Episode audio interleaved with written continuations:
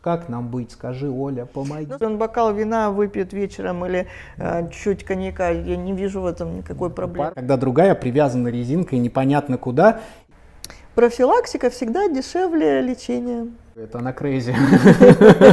Роталь был даже с мотоциклом. Ты на рыбалку, девочка, ты на, на рыбалку. Делать Иринос слушается. Я даже какое-то время патологоанатомом хотела стать. Обычный человек что делает? Он идет в э, интернет и смотрит, что такое протрузия. О, боже мой. У меня вот, например, не берут никакие цветы. О, fucking shit. Что ты обламываешь людям кайф? Телеграм и YouTube канал «Бежим со мной» представляет Ты знаешь, мое самое любимое время, когда съемка уже идет, а подкаст еще не начался. Тебе комфортно? Да мне класс. Когда ты последний раз давала интервью? Да, позавчера.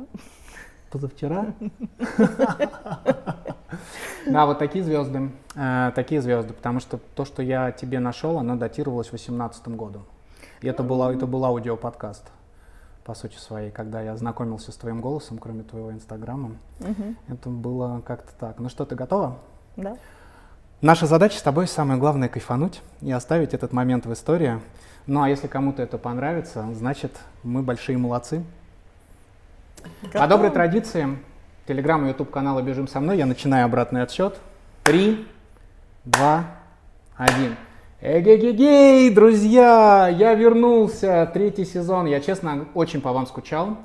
А, прошло достаточно большое количество времени с того момента, как была снята последняя серия второго сезона. Я долго думал, будет второй сезон, не будет второй сезон, но а, третий сезон. Я вот до сих пор путаюсь а, по этому поводу.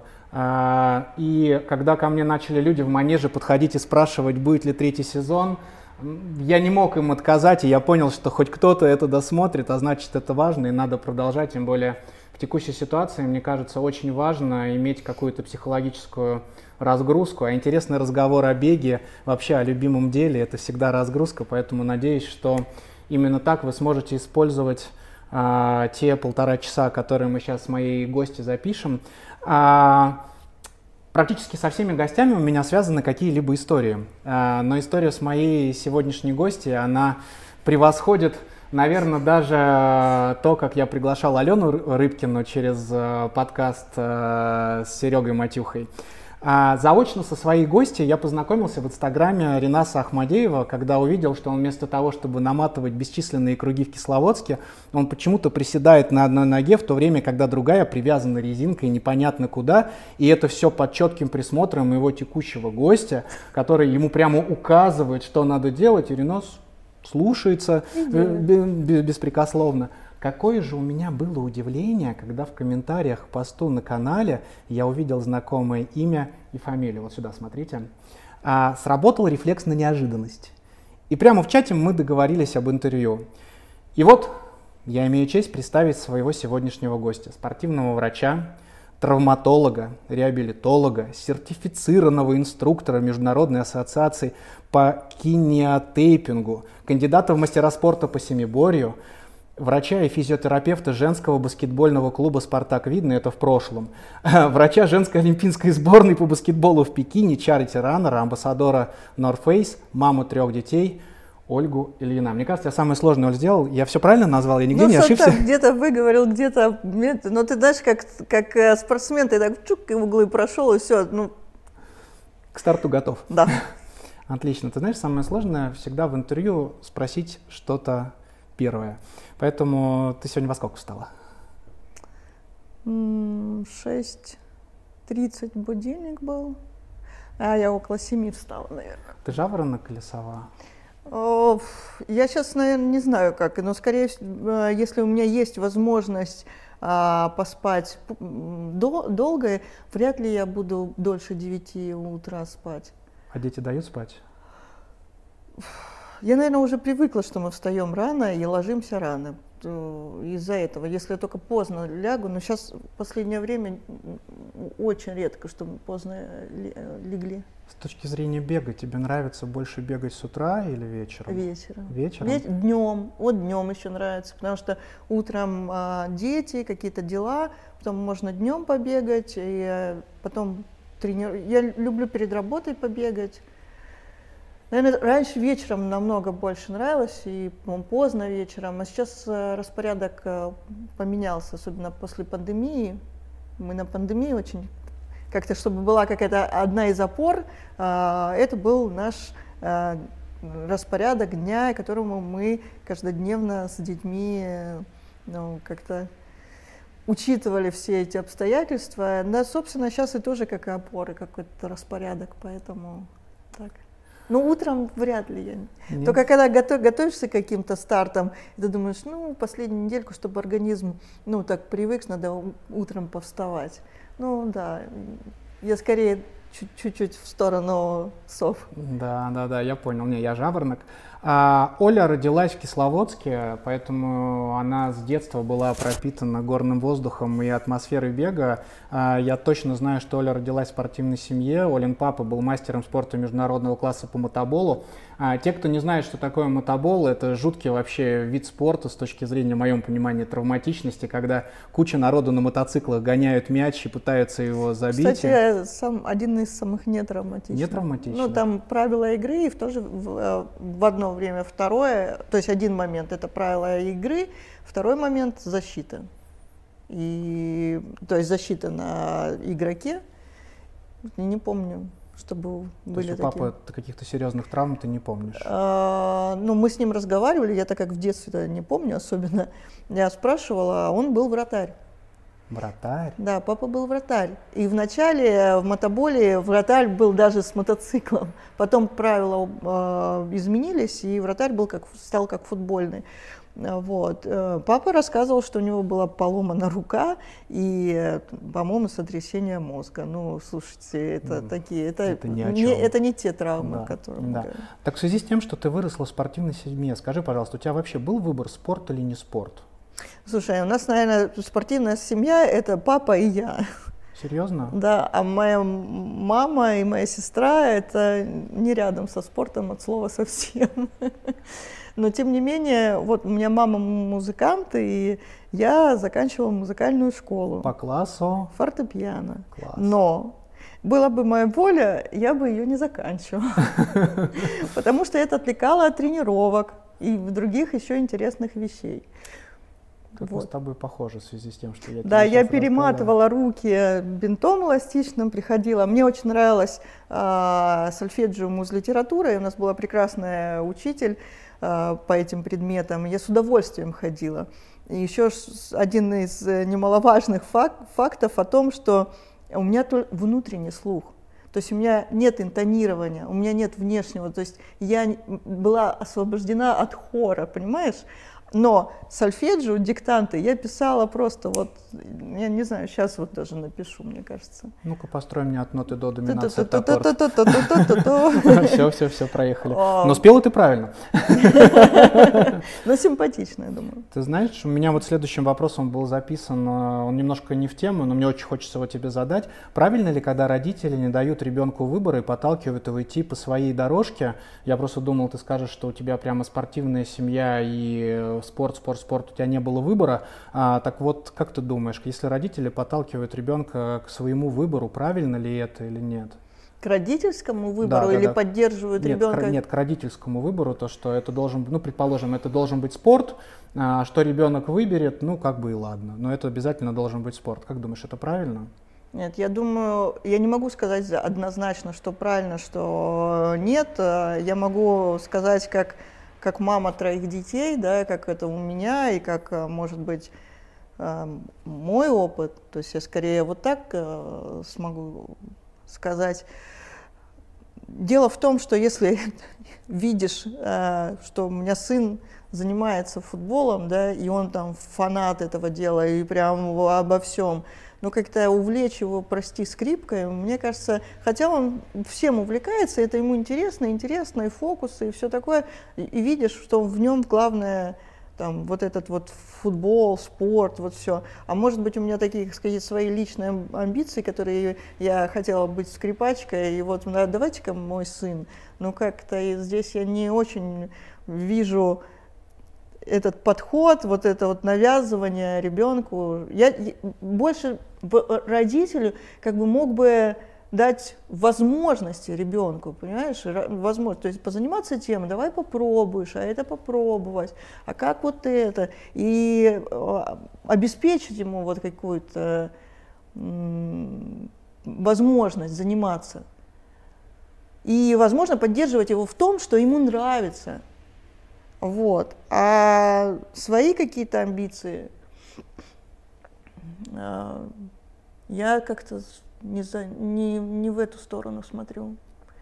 Я, я вот, понимаешь, может быть, для каждого отдельно правильно, неправильно, но с другой стороны, понимаешь, я это вижу как, как насилие. Я понял тебя.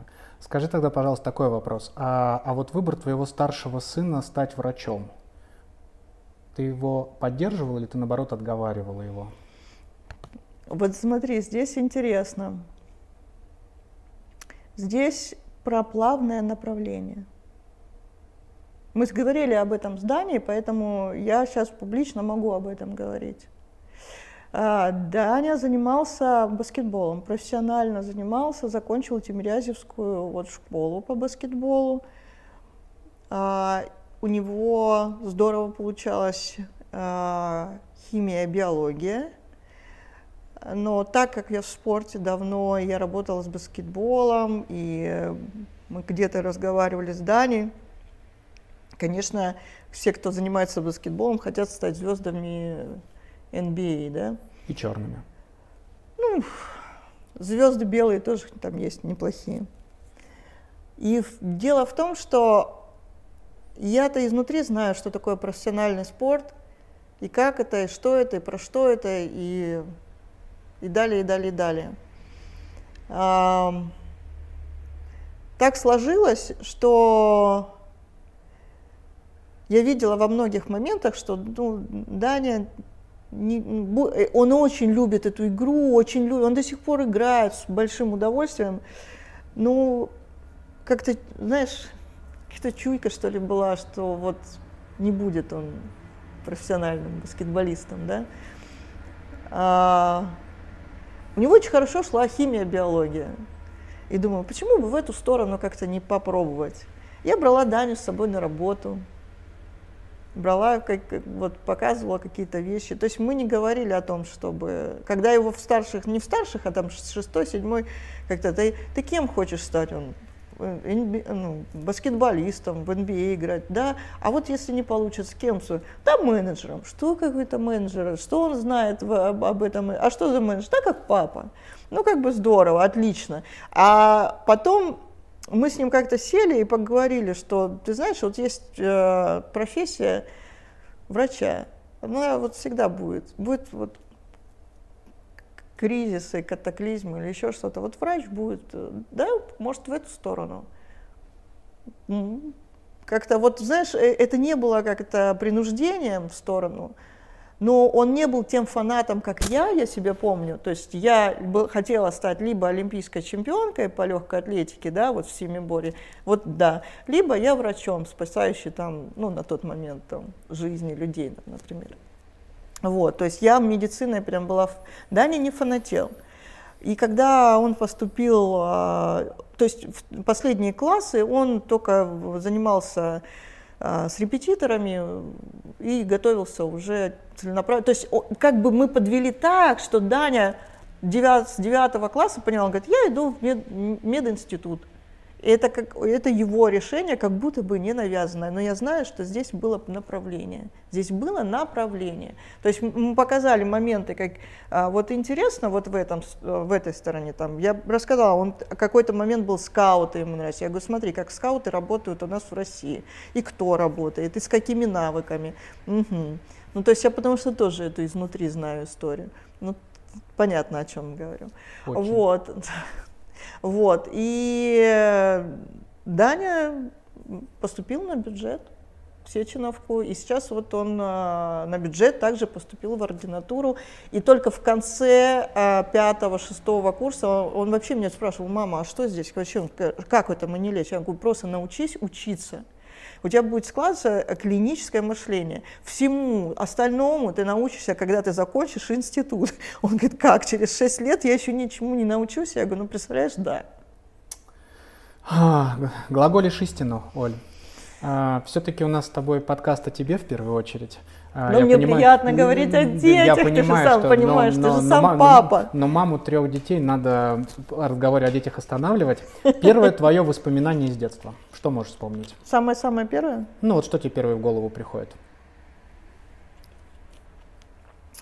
А, могу образами сказать. Мне приходит а, свежекошенная трава, солнце, качели, которые дедушка а, построил а, в саду, руки, не знаю, мамины, папины, взрослых, ну, ру- руки. Меня много на руках. Прям реально это помнишь, руки? Да, помню. Ничего Я себе. еще болела, поэтому мне на руках таскали. Вот. Ну, помню, только не помню чьи. Ну, помню свои, и моей прабабушки Поли. Вот. Это вот первые самые... Вот я, видишь, сказала покошенная трава, и это была на, на склонах. Вот. Со скольки лет ты начала заниматься спортом? Мне кажется, вообще, с, э, у меня папа а, преподавал в институте, э, м- мы в Элисте сначала жили, папа сам из Элисты, и там вот до школы мы же, я жила в Элисте. Потом в Кисловодск снова обратно переехали. э, Вот. И папа преподавал в институте физкультуру. Я просто помню, что я там на, со студентами на матах и прыгала, и бегала. И мне, вот, у меня ощущение, что мне полдетства прошло в, в, в спортзалах вообще. И чем я заниматься только не начала, и там, не знаю, всем я занималась. Я, я и за сборную школы то играла, и все. Сейчас это вот как средний денчик. Вот он за что не берется, говорит, о, наш вид спорта, или это. И у меня вот тоже, я всем понемногу занималась, а потом, конечно, сердце мне забрала легкая атлетика вот вообще, от совсем. Стоп, стоп, стоп, стоп, мы еще к этому перейдем обязательно. Скажи, пожалуйста, а кем мечтала в детстве быть будущая гордость российской спортивной медицины? Олимпийская чемпионка. М, А как же космонавт? Не было у тебя желания повторить карьеру Терешковой? Нет, меня укачивает. Ну ты же не знаешь, там в такой скорости тебя так прижмет, что меня на, кач- на качелях укачивает, мне дедушка специально качели тренировать меня. А, не, я даже про космос и не думала. Класс. Слушай, почему семиборье? Как ты пришла в этот вид спорта? Для тех, кто не знает, что такое семиборье, это бег на 100 метров с барьерами, прыжок в высоту, толкание ядра, бег на 200 метров, прыжок в длину, метание копья и бег на 800 метров. Почему семиборье? Вначале, когда а, заниматься стала, мне, мне было, мне кажется, лет 9 или 10. А, прям уже вот начались тренировки, я поняла, что, наверное, 10 было, ближе к 10. И что-то мы, не было никакой специализации. Было, знаешь, э, пионерское четырехборье «Дружба». Ты помнишь такое? Нет. А ты был э, пионером? Нет, мне недели не хватило. Ага, ага. А я просто от, от комсомола отказалась. А, раньше а, было пионерское четырехборье «Дружба». Это а, с 60 метров, а, дли- прыжки в длину, а, метание мяча и 500 метров. Удивительно, классные соревнования, они много проводи- проводились в городах, регионах и вот вообще даже типа на страну там все. И сначала, когда бегали, прыгали там то-то-то, и тренер э, поставили меня вот этот четырехборье. А мне наоборот, мне все нравилось делать. И метать нравилось, и бегать. Мне только не нравилось бегать на средние и длинные дистанции. Классно. Это мне не нравилось Теперь совсем. она бегает ультру. Да, да. Вот. И что-то как-то, видимо, как он понял, что мне пошло. Но у меня был рекорд города Кисловодска по тем временам, не помню, мне было 11 или, не, не, 12 или 13 лет, это ш- 63 метра. Это, э, теннисный мячик. Ни о чем не говорит. Но тебя говорит, сколько метров поле футбольное? Конечно. Сколько? 110, 120. 110. Значит, ты можешь примерно тогда понять, сколько 63 метра? Могу. Вот. А, для 11-12-летнего. Ну, наверное, это круто. Не, не понимаю сейчас. Не хочу ну, тебя принижать, но не, я не, не, понимаю. меня, э, это не, это просто именно, знаешь, как бы во- воображение, как мыслить. Это было действительно классно. Это был хороший результат для девчонки, вот. И тренер стал смотреть меня в сторону, вот, с- посмотр- в сторону метания сначала, и у меня зашло копье. В принципе, я, сначала, я КМС не по семиборью, КМС по копью. Серьезно? Да. Что везде информация, что ты именно КМС по семиборью Ну идёшь. да, а я как бы про- прошу, прошу сказать, что в Семиборе у меня набраны очки, но их надо было подтверждать, чтобы получить КМС. Я не успела, я уже закончила к тому времени, а по копью я получила. Вот. Ну, внутри, внутри семиборья, я правильно понимаю? Да, есть- да. Нет, сначала, и вот он начал копье, потом- говорит, слушай, а давай по- попробовать. И так, я помню хорошо, у нас же все сборники было, были в Кисловодске, все, там ничего такого не было. У нас такой был тренер Рафаэль Азатович, он все у сборников там то курточки нам принесет, то шиповки, не подмосковные, а вот желтенькие вот эти вот Адидас, вот. И Потом говорит, вот, девочка, давайте попробуем, можете э, э, как-то размер, э, как это, разбег, э, чтобы правильно подобрать, я сейчас уже что-то не помню, как это звучало, ну, правильный ра- разбег подобрать на высоту, потому что он сам был метатель. И он вот как-то потихоньку-потихоньку как-то вот с- собрались, и вот он тоже с кем-то разговаривал, кто сборник, говорит, слушай, эта девчонка, да, нормально вот именно на, на, с- на многоборье пойдет. И вот так и сложилось. И так и сложилось. У меня очень хорошие были прыжковые, вот э, этот бег похуже был, ну 200 было, вот у меня 28 было, ну, нормально на тот момент, на, на тех. Вот, мне вообще счастье просто какое-то было потренироваться и по соревнованиям ездить, и в общем. Слушай, а, мой следующий вопрос, это была какая самая сильная у тебя дисциплина? Это все понятно, это копье. копье это было. копье. А какой самый нелюбимый вид был из перечисленных в семиборье? 800, 800 метров? да. Потому что он последний, и надо терпеть еще, и надо быстро бежать, и это я не, очень не любила. Ты знаешь, мне вот очень интересно, когда у спортсмена есть э, деление, у него есть несколько видов спорта, в которых он будет э, оверолл соревноваться, как проходили тренировки с точки зрения распределения времени на вид? Можешь рассказать? Ну, У меня, знаешь, если бы ты мне знала, что ты спрашиваешь, мне представляешь, у меня 87-го, 6-го, 7-го, 8 у меня э, сохранились журналы моих тренировок. нельзя, нельзя никакие вопросы писать, у нас Гонза стайл. Я должен Нет, я вообще просто, я, я, нет, я понимаю, если бы. То есть как там строились, ну, насколько я вот помню, у нас было по две тренировки, вот когда музыкалку как раз... э, Утопили в воде, скажем так. Да, да, да. Прогуливалась. Вот, я ходила на вторые тренировки, все. Слушай, было много, я помню, что было много, и интересно, я помню, что было много УФП и вот э, беговых тренировок, вот, как э, специальных беговых СБУ а, было, и какие-то кросс-тренинги типа были. То есть не было условно, чтобы вот, вот сегодня там интервалы, вот сегодня там еще что-то. Настолько, мне кажется, был грамотный м, тренер у нас, что он давал какую-то такую вот, ну, детям, это я говорю, тренировки где-то до 15, наверное, до 16 лет, ну, собственно, я, в принципе, до 17-18 и занималась, до 15, до 16, вот я, что я помню, я помню все время какие-то кросс-тренинги, какие-то э, не помню больших каких-то объемов. Я помню очень много э, УФП и СБУ. Вот это я очень помню хорошо. Ну, технических Ну, то есть что-то такого, что, например, там неделю ты только металл и ядро, или Нет, такого нет, не было? Нет, не было такого. М-м. Ну, акцент, понятно, что у меня, я могла в одних соревнованиях выступить семиборье и отдельно копье. И мы, может, копье, может, чуть больше именно технически э, готовили. Вот насколько помню. Ну и барьеры, потому что барьеры там тоже техника, и барьеры может быть. Ну вот какие-то технические, может. Я не знаю, у меня вот не то, чтобы прыжков было слишком много, или еще того, того, того. На что-то акценты мы делали.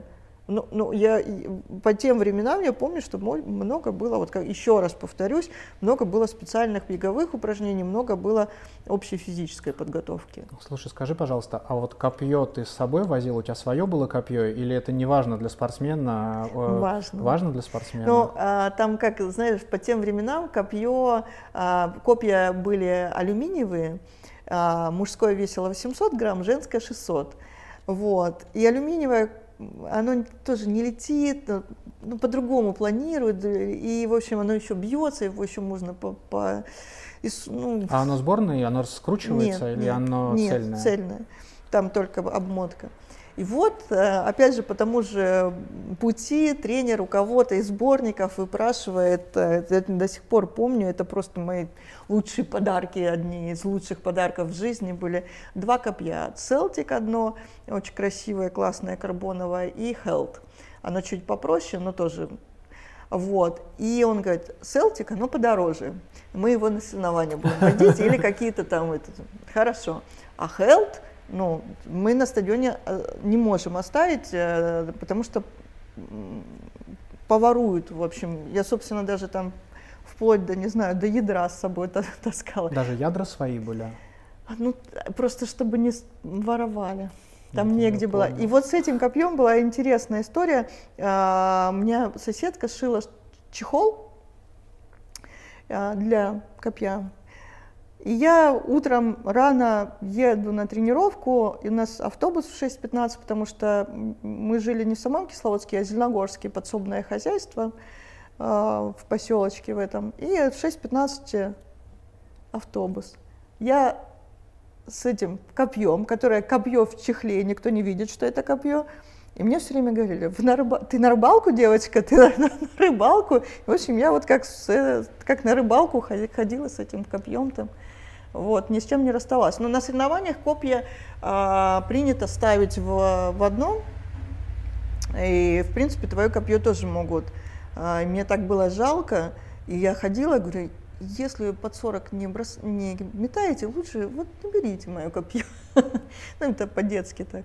Вот. И, в общем, там интересные были. Слушай, ты какой-то... Мне, я, сейчас столько э, в памяти... Я давно ну, вспоминаю, я с большим удовольствием вспоминаю свое детство и вот эти все тренировки. Ну, понимаешь, у меня же не только этим легкой атлетикой, у меня очень было много-много походов и всего прочего.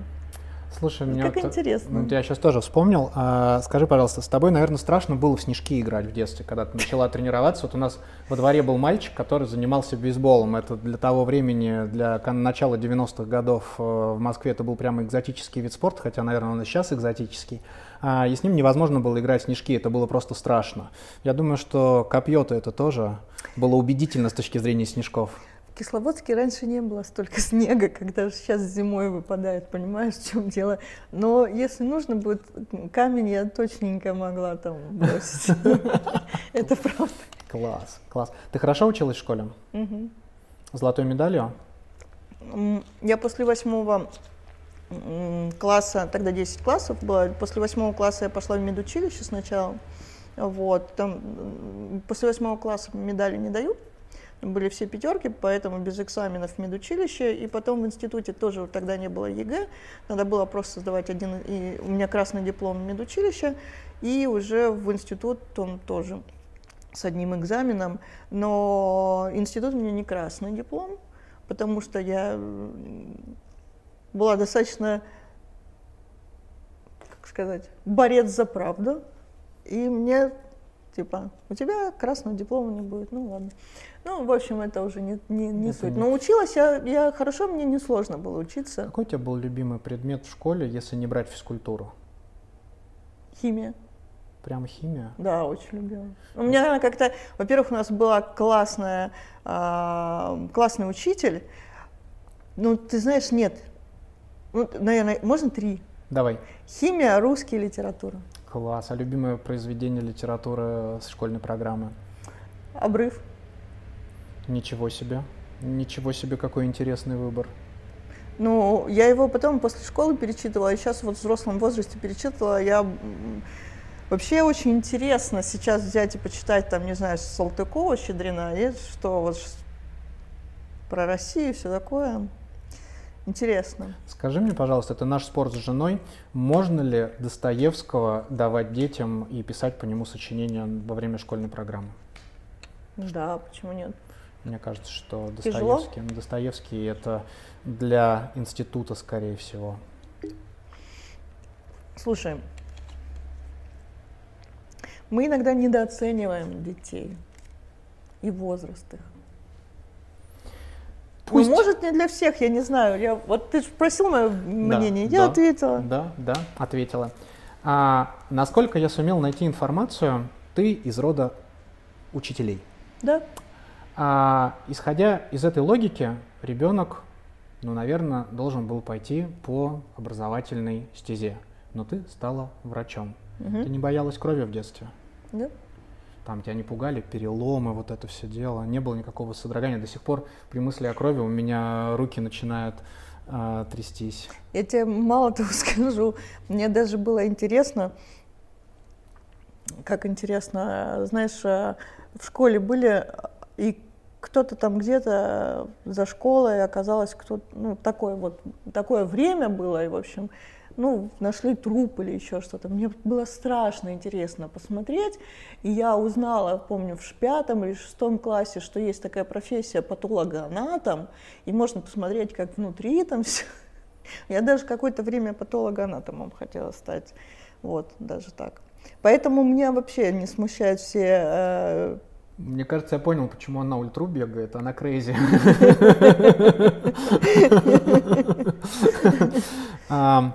А, Скажи, пожалуйста, ты вот когда училась уже в ВУЗе, ты выступала за ВУЗ на каких-то соревнованиях или учеба настолько захватила, что не было времени ни на не что? было времени ни на То что. есть ты, в принципе... Я тебя- могла только выйти и, не знаю, Потрусить. полчаса и потрусить, да. Вот, вот что я могла делать и во время учебы, или еще что-то, или беременности. Я могла выйти и полчаса, именно полчаса потрусить, и все.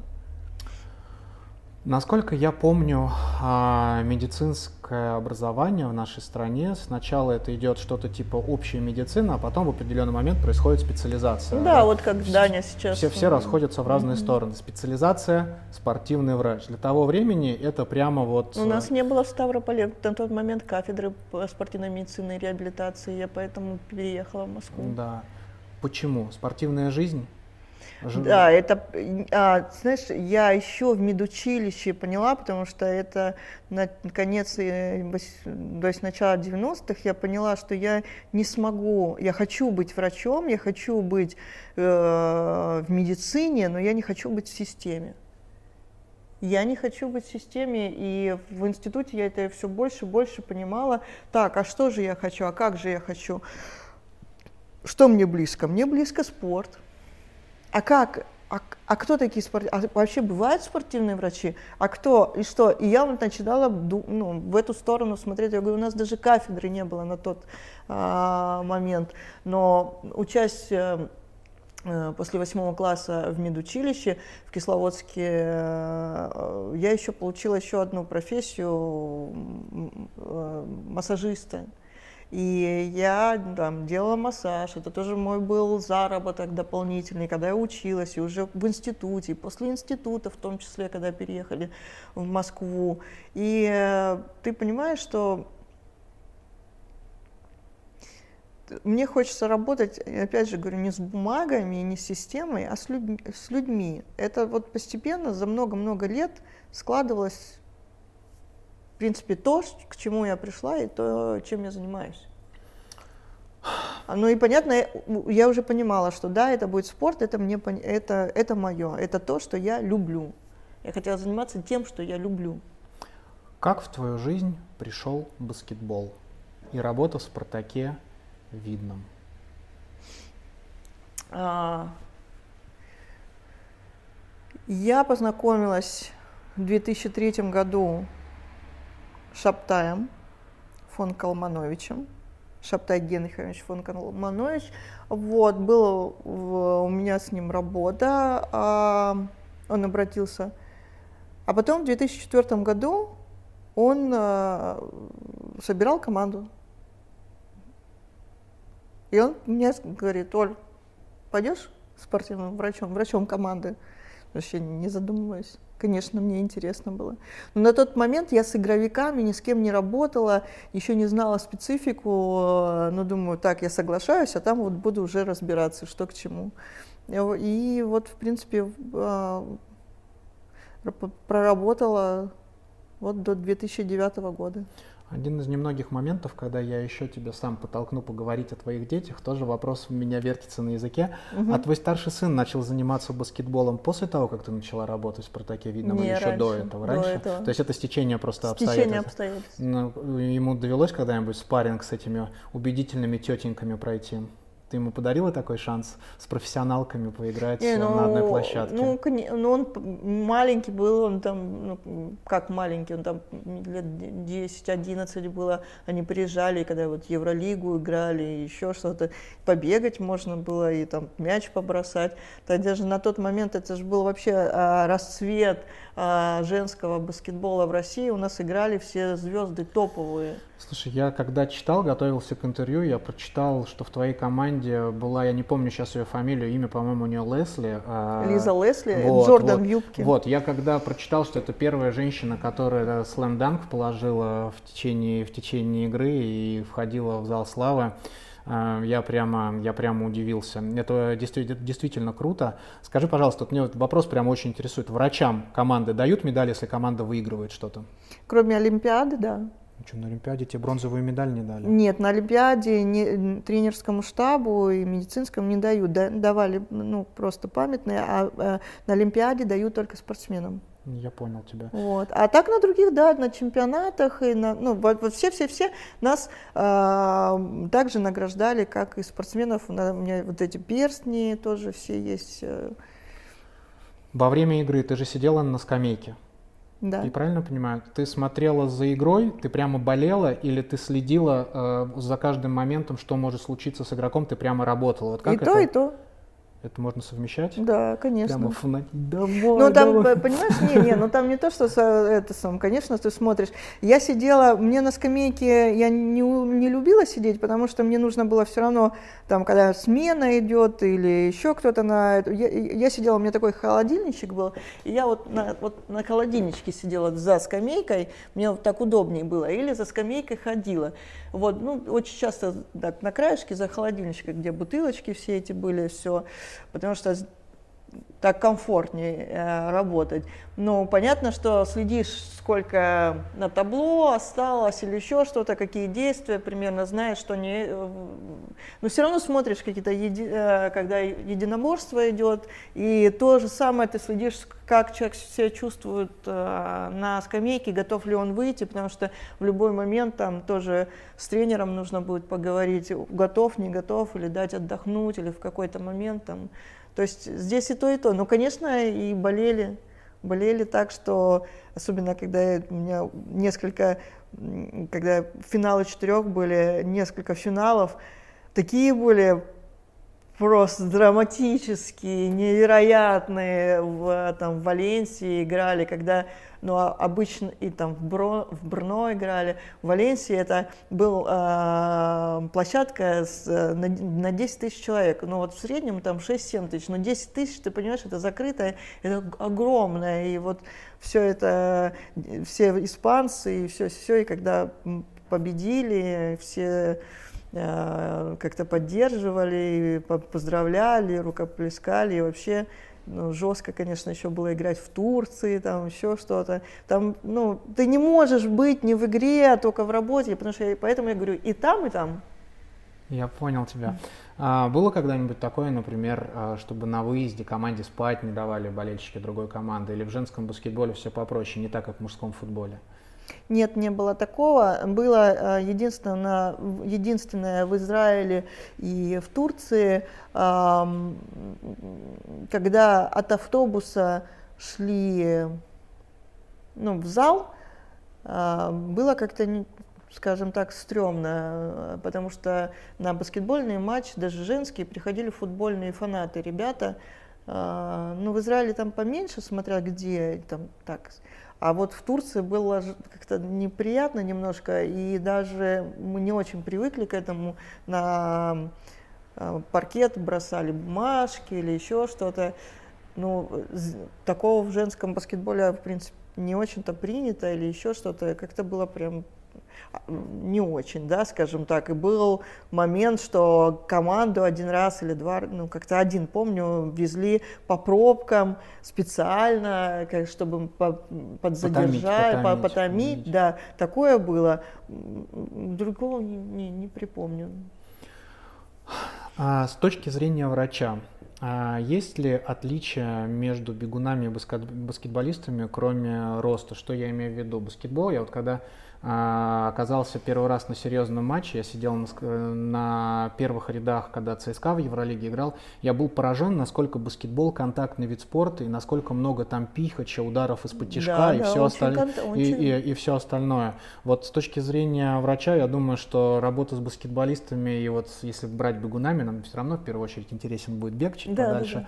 Поэтому, наверное, совершенно другие травмы. И вот я хотел бы, чтобы ты немножко про это рассказала. Потому что это вот прямо интересный момент. В моем понимании это э, уши, э, это выбитые фаланги пальцев, э, это дернутые какие-нибудь ахиллы. э, с точки зрения, потому что резкий идет, идут. Потом, возможно, с ребрами были какие-то проблемы, но это мой дилетантский взгляд со стороны. Мгм, Вот мгм. хотелось, чтобы ты просто про это рассказал. У меня есть друзья-баскетболисты, они прям будут очень благодарны. Ты знаешь, вот сколько помню э, таких вот э, больших, э, серьезных каких-то вещей, трав- травм, э, ну, во-первых, велась очень такая профилактическая работа, но сейчас я отвечу на твой вопрос. Если там фаланги выбивали или еще что-то, это не так часто было. А, Может быть, такие какие-то травмы старые, которые могли кого-то беспокоить тоже. А, По поводу тычков, стычек, э, контакта. На самом деле кажется, что ты ну, там, вот выдерживаешь или еще что-то. Судьи достаточно много свистят. Ты, наверное, тоже видел, что не дают так аг- агрессии, такое это. Знаешь, э, бывало, что вот у девчонок как-то м, всё, ну, царапины, порезы. Бывало, что э, разбитая бровь. Но это я говорю, вот за, за- я вот за все время, это вот, ну, это ну, просто крохи на самом деле. Основная травма у э, баскетболисток, э, потому что я с баскетболистками работала, и поэтому скажу, с девочками, это, наверное, ахилл и голеностоп, наверное, так скажу, и спина. Потому что А, встречают. Ты знаешь, нет, я думаю, что это связано с ростом и недостатком ам, или дисбалансом работы мыш, мышечной, да, как бы там, когда до- добавили, очень много работали, у нас были классные э, тренеры по ОФП, и много э, сотрудничали, там из Сербии был прям прекрасный парень, и мы как-то вместе такую команду создали, и у нас вот такие вот, скажем так, оверюз, вот эти травмы, они сильно сократились. Вот. А такие вот, ну я говорю, спина, галики, колени меньше. Но тем не менее тоже голеностопы. Например, а, в контрактах у баскетболисток э, было а, игровая тренировка, игра тейпируется голеностопы. Если не тейпированы, значит э, компенсация не выплачивается по лечению. Тейпируешь, соответственно, ты. Э, обязана. Кто как хотел, то есть э, Были спортсмены, которые либо сами массажист я, кто-то сам любил, у кого-то были ну, Ортезы. ортезы уже, да, да. Кто как любил. Скажи, пожалуйста, с точки зрения вот работы как врача, разница с работы с Джорданом в юбке и работы с обычной Светой из России, которая выросла и стала профессиональной баскетболисткой, есть различия? То есть в отношении а, то, как человек относится к своему здоровью, вот если сравнить профессионала из NBA, который доигрывать приехал, но тем не менее это величина, и вот обычной нашей а, девушки, которая добилась там условно говоря своей мечты, но она не могла этого добиться, если она об этом не мечтала, а, и вот с точки зрения того, как они относятся и требований к врачу команды. Была? Ты знаешь, да, была разница, особенно первые года, когда легионеры такого, ну, крупного калибра были и наши, но наши тоже были ребят, девочки из сборной. А вот. Но интересно было замечать э, изменения у наших, когда видели отношения ну, вот во всем, э, в профессиональных моментах, в том числе в восстановлениях, в том числе в отношении. Вот. На самом деле у легионеров очень много, ну вот это с чем я срав... сталкивалась, очень много э, уважения к медицинскому персоналу. И, э, на самом деле в WNBA их так не облизывают. У них, они за каждый свой массаж, за каждый свое это самое, за каждое они сами платят. Ну, то есть у них что-то личное получается, это не да, от команды было. То есть, а здесь они как бы тут, э, ну, такой еще э, и врач один, и массажист тебе, и все. У них очень много уважения, и они очень внимательные. Э, но я говорю, я видела, как меняется отношение, когда ну, классная практика работы с легионерами, а, и наши, и точно так же, как вызывались, у нас тоже был там физиотерапевт из Австралии, а, у нас играла Лорен Джексон, она была игроком сборной Австралии, и она на какое-то время привезла своего физиотерапевта, соответственно, мы вместе как-то поработали. То есть это же тоже такой вот а, обмен, обмен, то есть как бы э, иностранцы, иностранки играют в России, они смотрят, как вот русские, русские, кто-то у кого-то чему-то учится. На самом деле у нас ну, настолько была э, классная атмосфера в команде, комфортная. У нас не было, как, как я знаю, в некоторых других командах бывает, типа иностранцы отдельно, там первая пятерочка отдельно, там это, вот как-то все вместе были. Но это очень много отдать должное, это, ну, Шептаю, в принципе, кто, знаешь, кто руководитель, как руководитель, так и, в общем-то, так происходит. Поэтому вот так. Ну, Спартак, видно, была уникальной командой для нашего женского баскетбола. А, это сто это, это сто процентов, сто процентов, дай бог, чтобы еще раз такая команда в нашей стране появилась. Да, я верю тоже. Скажи мне, пожалуйста, у тебя вообще получалось бегать, когда ты работала в «Спартаке»? Потому что в моем понимании, как человека из футбола, если ты врач команды, то ты этому посвящаешь 25 часов в день. Примерно а, я вообще было. думаю, что у тебя в этот момент, как э, твой старший рос, вообще мне непонятно. Он, с бабушкой, он... с дедушкой, да, с папой. Да, классика. У тебя получалось бегать? Чтобы хоть как-то снять это э, напряжение? На сборах получалось, на сборах получалось а, так, ну, часто нет скорее, потому что это, знаешь, как мы там а, приехали, у игроков день выходной. Понятно, что у меня выходного нет. И у меня даже было так, что мы приехали, Э, а я просто сумку с грязными вещами положила и взяла другие вещи, и тут же у меня водитель внизу ждет, и мы поехали дальше. Потому что играли и, ку и Кубок, там, и Чемпионат России, и Евролигу, и то есть вот много было игр. Вот. И бегать. А, знаешь, как было? Мы приезжали в разные города, а я, конечно, любопытная, где-то вот я благодаря работе в баскетболе, в клубе, я, конечно, очень много увидела э, стран и городов, и, конечно, мне было любопытно. Вот, я вспомнила, надо же, как интересно. А, приезжаешь, отдыхаешь, этот самый зал, потом там гостиница, работаешь, все. Но у девчонок был тихий час ну, как ты сам же знаешь, да. футбол обязательный. И вот в этот тихий час я бегала. Класс. И я бегала именно, к чему я стала говорить, я бегала именно, чтобы посмотреть город вот. или окрестности, потому что это, это быстрее ты можешь это сделать. Слушай, а я забыла про это. Вот Телеграм и YouTube канал «Бежим со мной» помогает вспомнить память, восстанавливаем память, дорого, но гарантия. Но гарантия, да? Да, да, гарантия Такая, есть. Слушай, прикольно. Слушай, ну то есть получается, что Классно. у тебя вот перерыва, мы потихонечку приходим к твоему бегу, он рано или поздно появится в нашем разговоре. Угу. А, а, ну понятно. То есть перерыва, пере, перерыва не было в беге, чтобы, например, там года два ты вообще не бегала. Угу. Не было такого. Класс. У меня просто было такое, что я, я говорю, я по полчаса, но могла бегать и, и в беременности в том числе. А, ты же знаешь, что тебя ждет что, где, когда? Ты готова? Конечно. А, Во втором сезоне родилась идея благодаря Саше Скрывале. Сань, привет, я знаю, ты смотришь. А, играть с моими гостями «Что, где, когда», и сезон будет закончен уже в данном случае третий, только тогда либо команда моих гостей, либо я наберет 6 очков. Во втором сезоне все закончилось э, со счетом 6-5 в пользу моих гостей.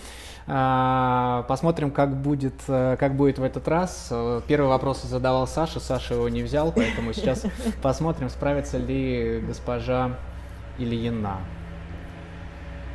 А, госпожа Ильина, я а, попрошу через минуту а, вас ответить на следующий вопрос. А, Ты засечешь тысяч... или а, я? Я, засек... я все засеку. В 1888 году старт соревнований забегов на короткие дистанции изменился навсегда благодаря наблюдениям за одним животным.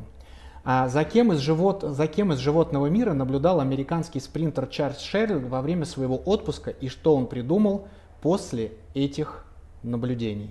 Вам понятен, госпожа Елена, вопрос? Я могу засекать? Или вам еще раз вопрос повторить? А можешь еще раз. В 1888 году старт соревнований забегов на короткие дистанции изменился навсегда, благодаря наблюдениям за одним животным.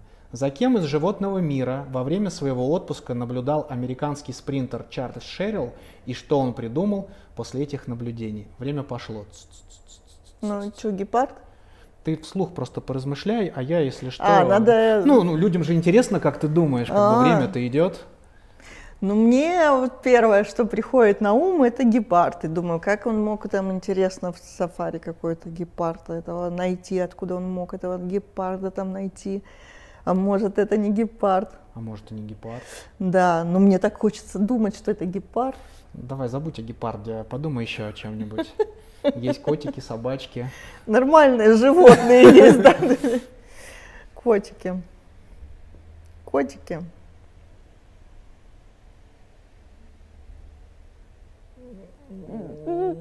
Да, да, дальше, котики, да, может быть, котики. Старт соревнований изменился, то есть изменилось прямо само, то есть как проводился старт. И это связано с животным.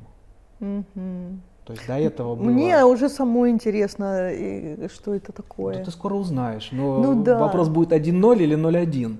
А, да, точно. Я уже настолько увлеклась, что мне, что мне интересно, про что это. А я уже забыла, что мы играем, что 1-0 или... Ага. Ну хорошо, пусть будет, э, как будет, сейчас посмотрим. Интересно, э, почему он так изменился. Почему он так изменился. Ну, наверное, какой-то старт или еще что-нибудь. Как выглядит старт на короткие дистанции сейчас? С колодок. Отвечай на мой вопрос. С колодок выглядит ну, старт, а, а, вот раньше теперь, он не с колодок. А вот теперь подумай. А, а что, вот... уже минута не прошла? Да. Но смотри, я про колодки-то сразу поняла, понятно, что, ну, как бы, а кто же с колодок у нас там мог, за кем можно было понаблюдать, за какой-нибудь лягушка прыгает, нет. Время истекло. Угу. Госпожа Ильина, угу. ваш ответ. Собака. Почему? Ну, так стартует как будто с колодок. А, а, во время своего отпуска в Австралии Чарльз Шерилл наблюдал за кенгуру. Хорошо. И он увидел, что когда кенгуру стартует э, для того, чтобы начать бежать, она, она приседает и, вот и отталкивается своими лапами да, и начинает да, бежать. Да, да. И после Ты же этого... сказал в Австралии, почему мне можно было бы? Я не сказал, Или сказал... В... я не сказал в Австралии. Если бы сказал в Австралии, все было бы сразу понятно, же, сразу да. было бы очень легко. Я надеялся на тебя. А, и а, поэтому. Мне хотелось а, выиграть. Чарльз Шерилл свой следующий старт, несмотря на все сопротивления судей, угу. он начал из низкой позы. Еще тогда колодок не было. И с первой же попытки он выиграл соревнование, и дальше выиграл, и все начали стартовать из нижней позиции. Это пошло от кенгуру. Счет 1-0. Я повел. История продолжается. Может быть, счет также будет 6-5 э, по окончанию третьего сезона. Интересно, интересно. Но как-то как-то Простите, так. ребята, фору не дала. Ничего, ничего страшного. Скажи, пожалуйста, ты сейчас занимаешься частной практикой или работаешь в каких-то клиниках? Частной практикой, да. Тебе не интересно а, работать в клиниках, потому что это бумажная работа, и тебя это как-то ограничивает, и ты привыкла к большей свободе? Mm, скорее, Да, потому что я сейчас работаю очень много как консультант э, и а, как врач вот выездной, а, что касается сборов, а, сопровождения там на соревнованиях, организация медицинских там медицинского обеспечения на каких-то соревнованиях сопровождение на восхождение, сопровождение. То есть вот это мне тоже интересно и нравится. Ты знаешь, в клинике было тоже прекрасно работать. Мне очень нравилось работать рядом с разными специалистами, э, делиться какими-то кейсами, что-то, да, да даже просто по-человечески, в принципе, не то чтобы бумажная работа сильно пугала, все-таки это не государственная, там чуть-чуть все равно попроще, вот, но э, тоже с пандемией я приняла ре, та, такое решение, и это было связано с тем, что я хочу находиться дома с моими детьми дольше, чем э, это было, когда я работала в клинике. Логично. Ну и, собственно, и второй момент, что я могу более полноценно тренироваться, нежели раньше в ночи или там сильно-сильно рано утром, когда я не люблю.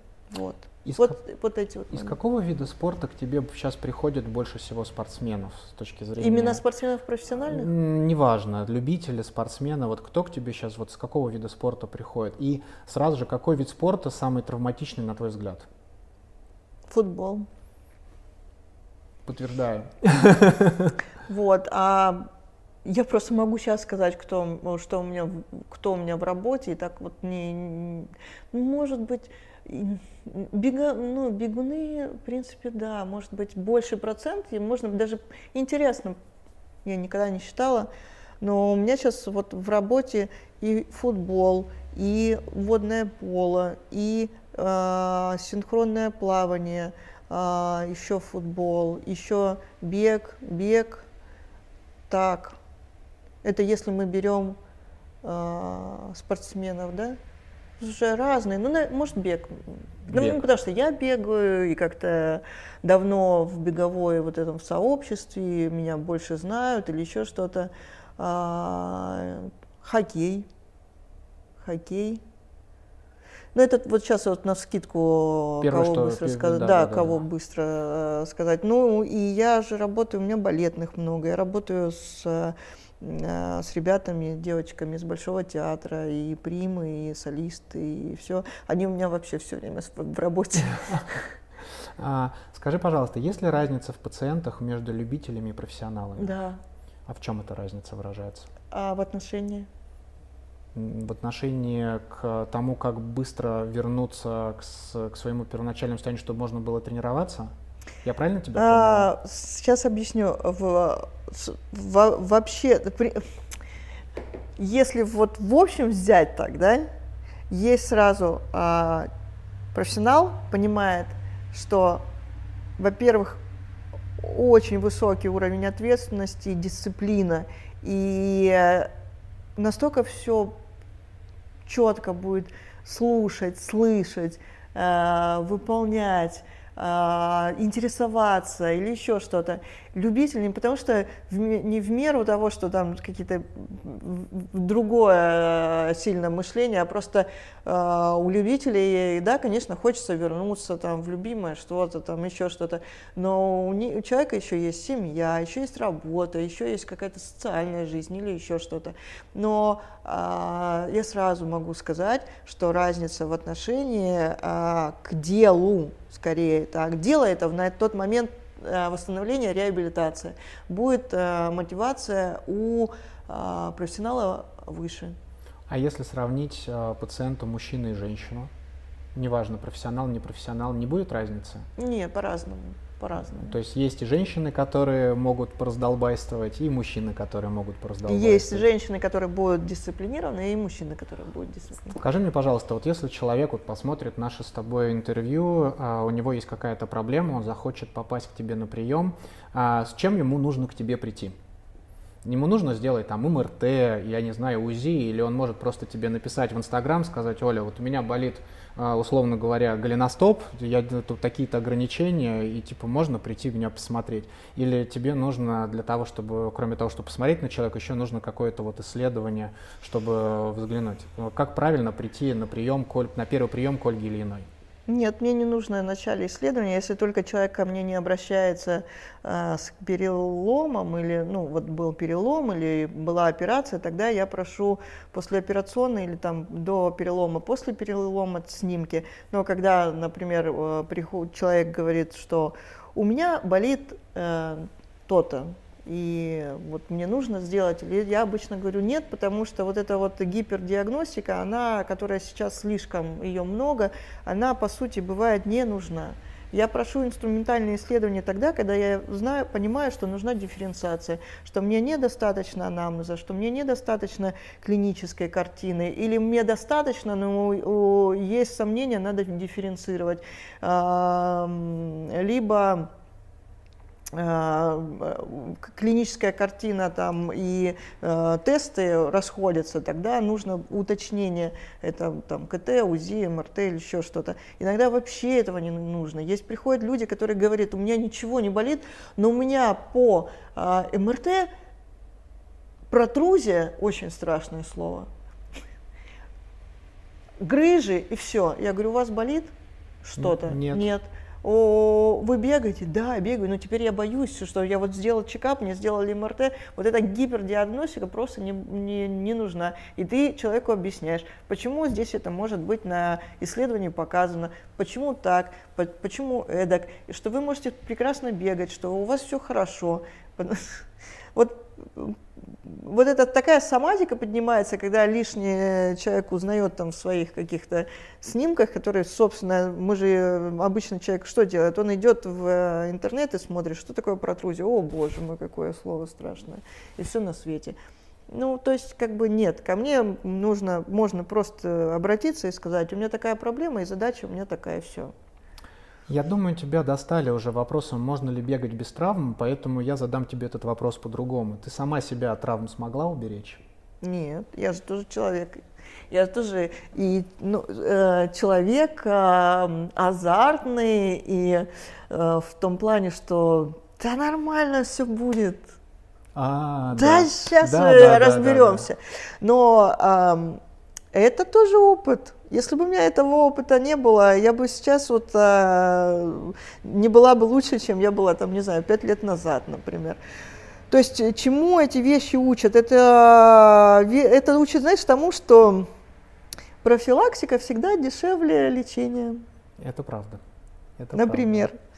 Вот. И, собственно, э, те травмы, которые у меня были, хорошо, что я смогла с этим справиться с помощью а, и коллег, и э, там, дополнительно, что мне нужно было, чтобы восстановиться.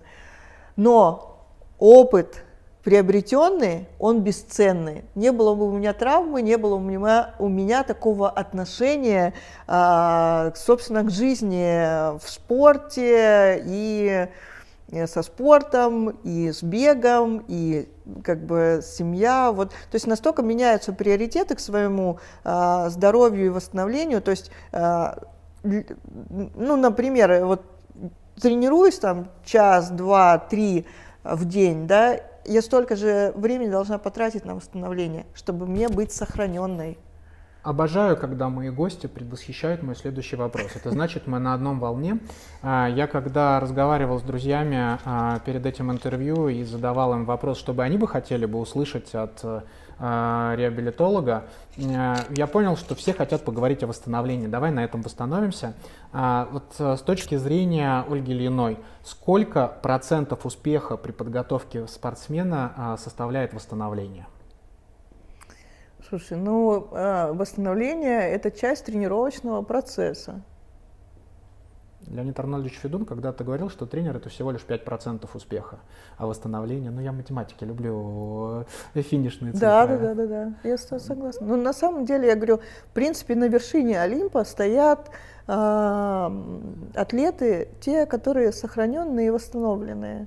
И, и много талантливых, много гениальных, много трудолюбивых, реально много, много сильных, быстрых, а, а восстанов... а наверху стоят а,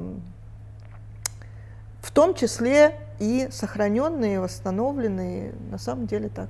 Смотри, а, я сейчас буду перечислять способы восстановления, и мы про них просто немножко с тобой пробежимся. Угу. С точки зрения вот самого лучшего, мы сейчас говорим с тобой, наверное, о спортсменах-любителях, у нас в большинстве будут спортсмены-любители смотреть, угу. бегуны. А, а, мне кажется, что сейчас ты назовешь эти три буквы и скажешь, что это самое лучшее восстановление, какое только может быть. Угу. Что это?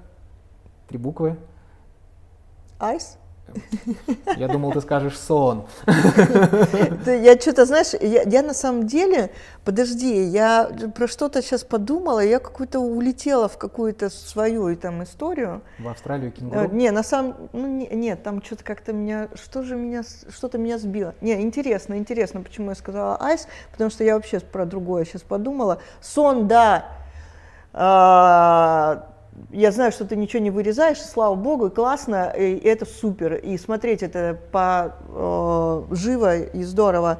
А теперь я прилетела, и да, сон, какие бы классные, офигенные, супер не были физиоаппараты, э, еще какие-то там пасы руками, все такое, инъекции, пятое, десятое, сон это будет вообще превыше всего, это правда. Дай мне, пожалуйста, лайфхак. Вот у меня, знаешь, какие проблемы? Mm. у меня это было и с футболом, и с бегом.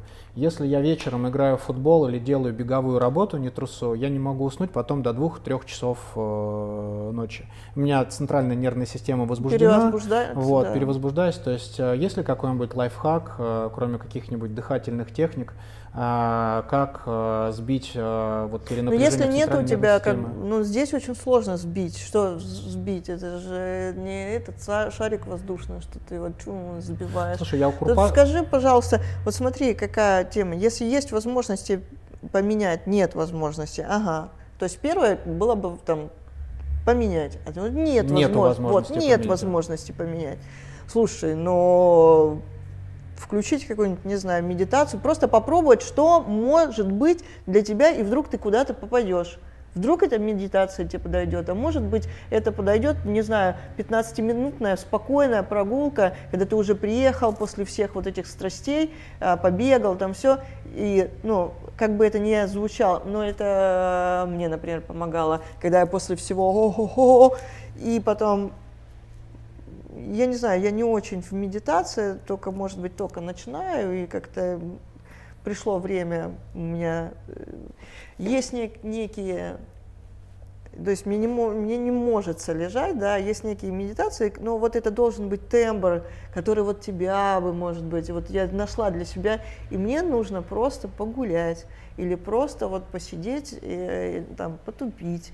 И, ну, то есть обязательно нужно будет убрать телефоны, обязательно нужно будет убрать а, вот экран или еще что-то. Но на самом деле, вот у меня э, ребята, мы разговаривали, э, спектакли Большого театра заканчиваются достаточно поздно. Пока переоделись, пока все, приехали, спектакль, там люди тоже до двух-трех ночи не спят, потому что это, ну, как после матча, ты да, сам это, это знаешь. Да. да. Но Э, мы пробовали, делились друг с другом, тоже такие, там, не то чтобы там, Оля, скажи, лайфхак, да откуда я знаю это? Ну, может, какой-нибудь чай с ромашкой, ну, я не знаю. собранный это вот я говорю, девственницами вот... на горах Кисловодска. Может, ну, кстати... может быть, что-нибудь в этом роде. Да, но ты знаешь, я говорю, я не знаю, ну можно же попробовать, то есть вот что можно попробовать? А давай вот это попробуем, давай попробуем, видишь, у тебя, видишь, какая у тебя фантазия появилась, можно тоже вот. Но ты знаешь, а, и многим как ну не многим, вот есть ребята, с кем я поделилась, стало заходить, просто выйти на улицу, когда ты только пришел, или выйти на балкон, убрать все гаджеты, там все-все-все, ну, в смысле телефоны, и просто посмотреть, можно что-то послушать, можно, ну, именно вот как кому как. Вот. А может мелоксена сбыть Не знаю. Вот, и, может, э, у меня вот, например, не берут никакие цветы, ни, в смысле чаи, которые там заварены или еще что-то. Вот меня не берут. У меня, я, я вот для себя нашла, что если я хочу... Ну вот, а, Некоторые книгу начинают читать, и она как-то отвлекает. Налоговый не знаю, кодекс, нету. Налоговый кодекс Российской Федерации, часть вторая, это прямо снотворное убедительное, рекомендую. Баня или сауна, а, когда можно, сколько можно, есть ли эффект? Почему спрашиваю про есть ли эффект? Потому что а, вот я, например, слежу за Евгением Пищаловым, я не знаю, знаешь ли ты, кто да. это. А, вот он писал, что нету доказанного исследования научного, что баня дает какой-то эффект восстановления. Он считает, что это плацебо.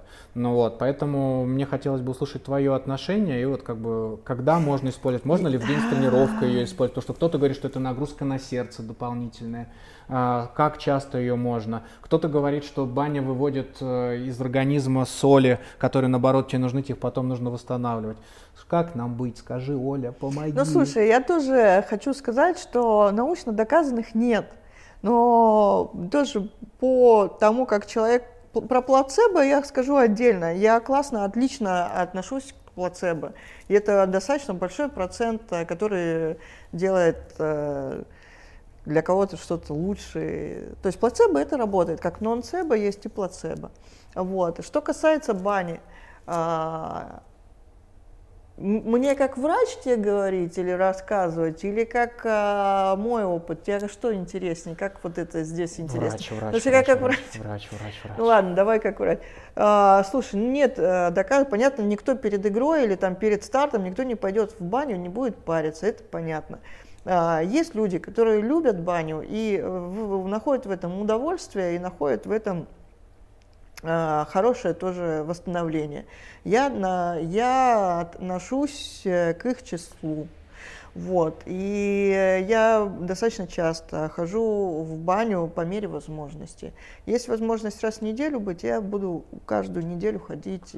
Но я предпочитаю баню, нежели сауну. А, как по мне, баня вот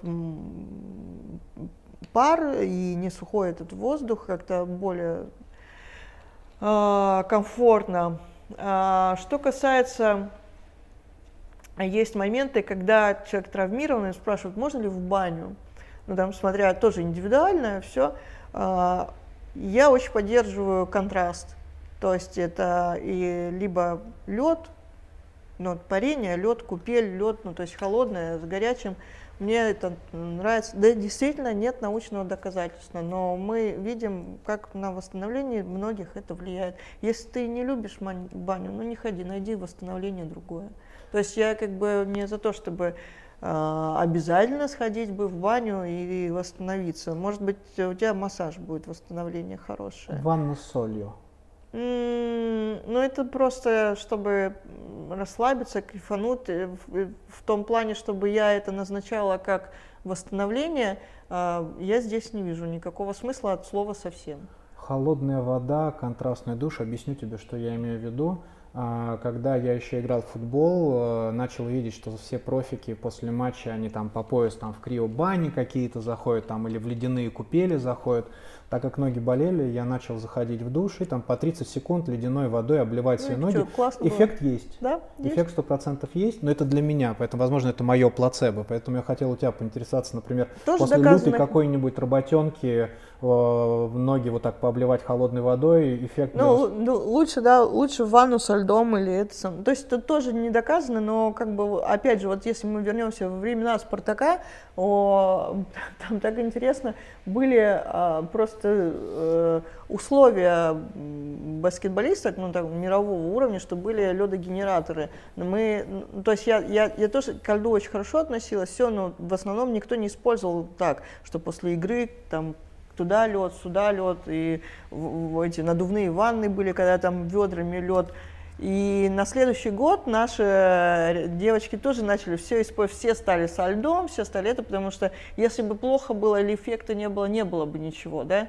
Я то же самое как бы вижу, когда вот после ультра зайдешь в какую-нибудь а, горную речку, ляжешь, сядешь, да ты отлично себя чувствуешь. Ну, то есть а, а, лед а, холодный – это стресс.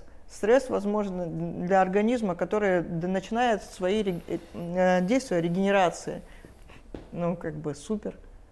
Массажный пистолет и ролл. В чем разница и насколько часто можно использовать данные девайсы?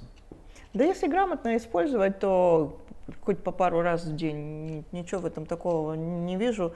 А воздействие ну, разное. Здесь э, пневматика, ну, не пневматика, как это называется, ролл, э, что там, что там, в принципе, массажный миофасциальный релиз, просто немножко э, технически по-другому.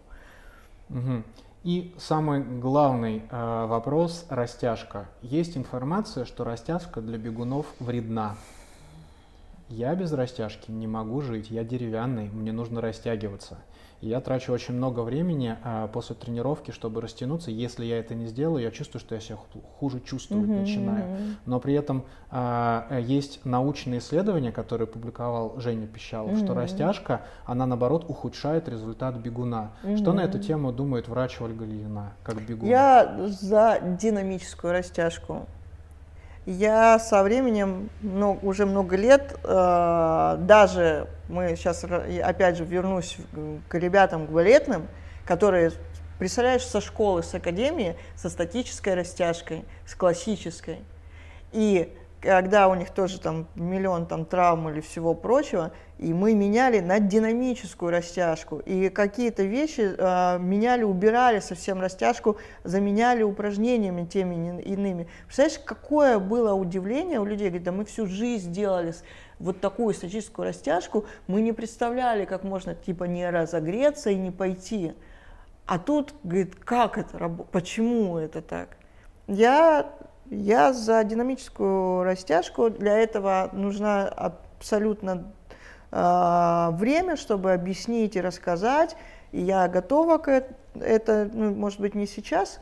Мы не успеем с тобой. Ну да, да, да. Ну я уже чуть-чуть подустала. Вот. Э, но я за динамическую растяжку и специальные упражнения, но не за статическую. Она может даже где-то э, травмировать. Скажи, пожалуйста. А, Исследований а... тоже много. Скажи, да. пожалуйста, нужно ли изначально бегуну делать ортопедическую стельку а, и уменьшит ли ортопедическая стелька количество проблем в будущем? Или человек может начинать бегать, если у него начнутся проблемы со стопой или с чем-то другим, тогда ему стоит задуматься об ортопедической стельке?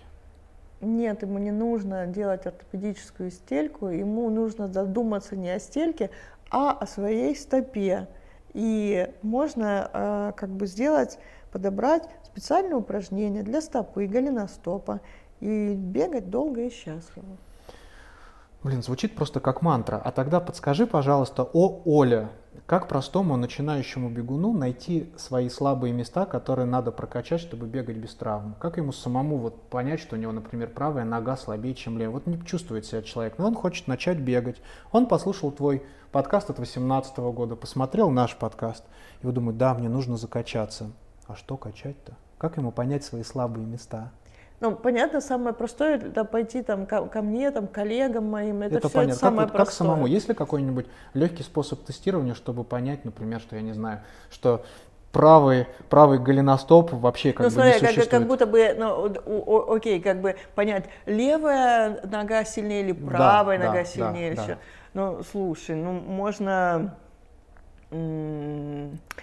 можно встать на одну ногу и приседать на стуле, например, э, до отказа на правое, там, ну сколько там, ну 20 раз присядет, там, или пистолетик, три на правое, два на левое, какая у тебя будет, понятно, что да. у тебя будет, то есть э, можно классические упражнения на, на разную группу, или там и понять, что у тебя просто датка. Ну, это просто, это вот совсем, вот что, что можно сделать. На одной ноге, там, а, не знаю, на стопе подняться сколько раз, как, а, или сколько ты на одной стопе простоишь. Ну, в принципе, такие, они, можно поискать, есть такие классические тесты, в принципе, но через, через упражнения. Ну, но опять есть... же, может быть, это человеку и не, и не надо, может, у него другое что-то. Опять начало, начался индивидуальный. Ладно, ладно. Ну, меня слушай, вот, индивидуально, меня... индивидуально. Но как бы, если ты хочешь, ты же хочешь индивидуальный результат. Ну ты же хочешь индивидуальный. Это понятно. Ну просто. А я, как? Я, просто думал, что Ну есть нет уни- у- универсальных каких-то, а давайте вот так, а давайте вот так. Ну ты же знаешь, что все по-разному будут бегать. Да, Так, мы о технике бега, которая не Да существует, не про те, не я не будем. про, те- я не про технику, я имею в виду, что а, вообще не про технику. Я имею в виду по-разному будут бегать. Там ты утром, я вечером. А, у тебя как бы понял. свой образ жизни, у меня свой образ жизни. Ну, ну какие-то такие. Все время вы в- хочется выудить какой-то универсальный Конечно. ответ. Ну, конечно. Так легко. Конечно, Да. конечно, легко. Хлеб у тебя отобрать. А не, не надо отбирать. Представляешь, хлеб. если у меня все будут хлеб, бегать, у меня будут хлеб бегать без травм. Да я только счастлива буду. Я просто моя задача, чтобы человек ко мне пришел и больше не приходил. Давайте не подведем Олю и все будем бегать без травм. А, Смотри, а, еще у меня вот такой вопрос. Хочу задать вопрос про балансировку, в кавычках. А, У меня есть ряд а, друзей. Упражнение а, на баланс? Не, не, нет, нет. Балансировку? Нет, нет, балансировку. Это наше внутреннее, внутреннее понятие. Парни, кто понимает, привет. А, Есть люди, которые занимаются спортом, ну, например, в дни отдыха любят напиться. И они это называют балансировкой, что Ага, вроде, вот, что вроде поняла. идет, э, идет э, как бы тренировочный процесс, ну, а чтобы мозг отдохнул от этого всего, Прикол, то, балансировка. то поднажрать. И это все называется как бы балансировка. Не, зна- не знала про такое. Слушай, Балансировка. ну, в моем понимании это, наверное, ад для организма. Он что во время тренировки получает стресс, что, соответственно, там алкоголь, курение тоже после стресса. То есть он вообще А. практически не отдыхает. Вот скажи в камеру, что это безумно вредно, я им это покажу и буду говорить, чтобы они Не, ну этого смотря не делали. сколько. Во-первых, смотри, э, везде нужна нормальная дозировка. Понимаешь? Если ты, если человек там тренируется, все, потом, извини, он сопли упивается, ну как бы зачем это? Это, конечно, очень вредно. А если он бокал вина выпьет вечером или э, чуть коньяка, я не вижу в этом никакой проблемы. Упоролся на тренировке, упоролся в баре. Но это вот везде too much, да, Да. что ты упоролся на тренировке, что ты, это уже в- э, вредно, что ты упоролся в, в баре, тоже очевидно. Как бы я говорю, я, я, я, я не вижу проблемы там пить, курить или еще что-то, если как бы у тебя э, другого рода балансировка, ты понимаешь, в чем дело, где ты не упарываешься. Леха, ты понял все, да? Нет балансировки. А, ты знаешь, Но нас- если человек у Лехи там, например, круто с балансировкой, я- у Лехи да, балансировка это просто принцип жизни. А, Тогда я за. Лё- Зачем? Зачем ты Слушай, ну по- по- э, почему, что ты обламываешь людям кайф? Мне кажется, э, мы, ну, где-то должен же кайфануть. Слушай, у тебя фанат появился только что, ты просто о нем не знаешь, и он еще пока не знает, но я ему прямо еще до Где-то, публикации где-то и человек ты должен кайфовать. Если не здесь, так здесь. Слушай, ну, Согласен. Слушай, у нас остается с тобой 10 минут студии, а вопросов э, еще вагон и маленькая тележка, нам еще с тобой бонус писать. А, давай сейчас попытаемся э, попроще отвечать, не так развернуто, как ты любишь. Давай, давай. А, но чтобы просто успеть, потому что это реально интересно. Скажи, ты свою жизнь без бега представляешь? нет. А, ты сейчас стремишься к каким-то личным рекордам или бегаешь просто в удовольствие? Не рекорды, а скорее а, те ам, забеги, мини-путешествия для меня, которые я хочу стартануть, э, комфортно финишировать, с каким бегом это насколько, ой, с каким временем это насколько я натренирую. А, в принципе, просто я хочу, чтобы это было без травм и, может быть, там улучшить, улучшить свои там предыдущие какие-то, там, не знаю. А, результат на каком-то забеге, которым ты гордишься? Скорее, это не результат. Скорее, это вообще я горжусь тем, что я пробежала 117 километров. О, fucking shit. А, 117 километров. Я в неделю-то столько не бегаю. А ты за раз. А, скажи, пожалуйста, я правильно понимаю, что тебя сейчас больше интересует трейл и скайранинг, чем шоссе? Абсолютно. И у меня шоссе мало интересовало всегда. Скорее, мне просто хотелось пробежать марафон вот, э, в Москве, в Берлине. Чего? Блин, я случайно нажал на кнопочку. Я боюсь, что просто могла отключиться камера, но он вроде отключен. Это просто пульт управления те- телефоном. Это Ты будет... так это... Я, я, прям, я прям испугался, я случайно ее нажал. Обратно в карман. Все, все, все уже убрал. Я просто увидел, что он а, не включен. Я правильно понимаю, что ты тренируешься с Митяевыми? Да, Катя Митяева мой тренер, да. Ляхи Митяева, это убедительно? Они вообще убедительны? Просто на фотографии, я когда вижу его квадрицепсы, я не понимаю, сколько у него кислорода вообще должно быть, чтобы это все нести на себе. Не, квадры вообще впечатляющие, и передние, и задние. Да, есть такое. Но, да. Как они Даже вообще... не, ну, не на фотографии, еще круче. Как они как тренеры тебя? Прекрасные. Боги своего дела. Ну, вот я же не с Димой тренируюсь, но мы, я была э, у Димы и Кати в кемпах, э, не в одном. Э, Подчеловечески классные люди. И мне нравятся э, открытые, понятные. Что мне нравится в тренировочном процессе, объяс... Э, Катя очень конкретно строит какие-то там тренировки, планы, но с учетом тоже, там, например, лично моего образа жизни, еще что-то.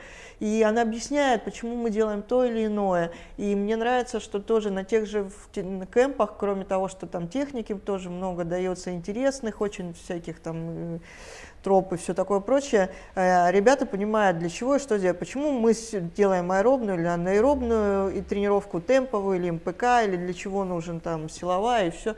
Мне, мне очень близко. Ну, и они как люди очень кайфовые. Ребята, Катя и Дима очень люблю. Согласен. Согласен, за ними интересно наблюдать, я их лично пока не знаю, но, может быть, через тебя и съезжу к ним, возьму у них интервью для канала. Да, Поможешь? я думаю, да, с большим удовольствием, ребята тоже будут очень э, Класс, рады. класс, а, класс. А, скажи, пожалуйста, ты следишь за современной легкой атлетикой? Сейчас меньше. Олимпиаду смотрела? Смотрела. Я сейчас скорее даже, вот знаешь, как э, слежу там вот э, по легкой атлетику Костя, а. я вот у него, мне достаточно пока. Ну вот. Есть ли спортсмены, которым ты сейчас симпатизируешь, которые выступают? Прям именно сейчас? Ну да, да. Ну, можно сказать, что ты за Это в легкой болела. атлетике? Да, в легкой атлетике. Оля задумалась, видно, нет. Наверное, да. У меня приоритеты, видимо, смещены сейчас. Я, я в общем слежу, могу в чем-то порадоваться, э, в чем-то посочувствовать, где-то даже погревать. А, конкретно про сейчас не скажу. Слушай, можешь выдыхать. А, остался финал, мы уже практически закончили. А, Но мне кон... очень классно с тобой. Как... И подожди, это мы еще в конце, я думаю, хватит минут, что-нибудь скажешь мне приятное. А, в конце каждого интервью я провожу эстафету. Я задаю три коротких вопроса, на них нужно отвечать не думая. Вопросы без заднего смысла, это просто такие приколюхи. Да, я да, их да, готовлю да. под каждого гостя. Ну что, побежали? Давай. Можно ли утопить рыбу в воде? Нет. Какое самое смешное прозвище было у тебя? О, не было. Мне Оля. не было. Ну, не было прозвища у меня. Не было Оля или Оля. Оля или Оля. Почему Иван Дурак ищет Василису Премудрую, а Иван Царевич Василису Прекрасную? Не знаю. Ты же сказал, побежали, и сказал, что быстро надо, не развернуто отвечать, как ты любишь. И я тебя вот дословно поняла. Ну, в этом вся Оля, она никогда не пойдет наперекор себе, она всегда ответит так, как считает нужным. А, в принципе, а, мы закончили, в принципе, мы закончили. А, это была первая серия третьего сезона. А, спасибо большое всем, кто был с нами. Спасибо тебе большое, что ты согласилась прийти. Я получил колоссальное удовольствие. Спасибо. Я прямо отдохнул, отвлекся от всех проблем. Я бы с тобой болтал бы еще часа бы три, э, пока у меня телефон не выключится. Вообще отдельная история сейчас посмотреть, работает или нет. Такое тоже было на практике. Ой, ты, хорошо. Слушай, вот. это взаимно, взаимно и э, очень классно, очень интересно ты еще меня вернул в какие-то такие, в память мою детство и все прочее. И мне кажется, ну, круто будет, клево посмотреть со стороны взглянуть, взглянуть на себя? Э, я с, э, с большим интересом э, смотрю ребята, кого ты берешь интервью.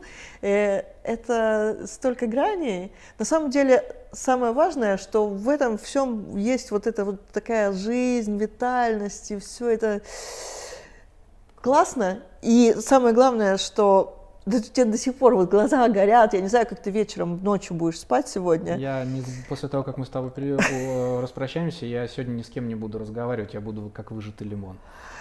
Ну, слушай, наоборот, я мне хотела, чтобы не лимон, а немножко ты в тонусе был, потому что очень круто видеть человека, который кайфует, просто кайфует от того, а, что он делает и как это получается. Спасибо. Тебе спасибо большое. И напоследок скажи, за кого ты голосовала за лучшую серию в втором сезоне? Я тебя еще это не спрашивал. Если ты голосовала... За Андрюшу. За Андрюшу? За Андрюшу. Андрюх, сейчас подожди. Друзья, это была первая серия третьего сезона. У меня в, го- в гостях была Оля Лина. Спасибо большое. Спасибо. Подпишитесь на мой канал, подпишитесь на Олин Инстаграм, э, на эту э, экстремистскую э, организацию в нашей стране. За Олей интересно следите, за ней стоит следить. А, бегайте без травм. Ну и спасибо, что остаетесь на канале. А тебе пятюня! Спасибо. Кайф. Всем привет. Продолжение доброй традиции, начавшейся со второго сезона подкастов на телеграм-канале, YouTube-канале «Бежим со мной», мы с Олей в конце нашего интервью записываем бонус. А, По доброй традиции я сейчас загадаю ей э, что-то, а она попытается, задавая вопросы «да» или «нет», отгадать, что это или кто это. Ну, в случае чего, конечно, валить Олю я не собираюсь, слишком уважаемый человек. А, Я ей помогу, поэтому, надеюсь, получится прикольно. Выбирал специально под нее, чтобы все было честно. Закрой сейчас глаза. Я покажу в камеру, что я загадал. Вот. Так, теперь одевай это на голову. Карнаваль, да? Так. Ну, я весь во внимании. А, это героиня? Нет. Это живой человек? Нет. М, Это игрушка? Нет. Это животное? Нет. Когда я говорила героиня, это я имела в виду книги или фильмы? Нет, нет. мгм. А, мужчина, Мужчина. политик, Нет. спортсмен, Нет. писатель, Можно так сказать. Да, можно сказать, что поэт. поэт. Ну, писатель, э, то есть проза или стихи? Скорее стихи, но проза тоже присутствовала. Ага. Но он более знаменит своими стихами, чем прозой. мгм. Ныне живущий, Нет. 19 век, Нет. раньше, Позже. позже. Советское время, Да. Серебряный век, Нет. нет. Раньше, Позже. позже. Хорошо.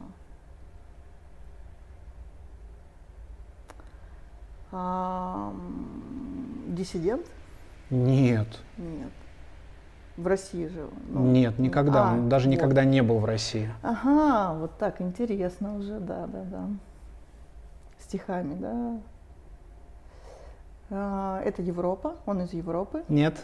Америка. Да.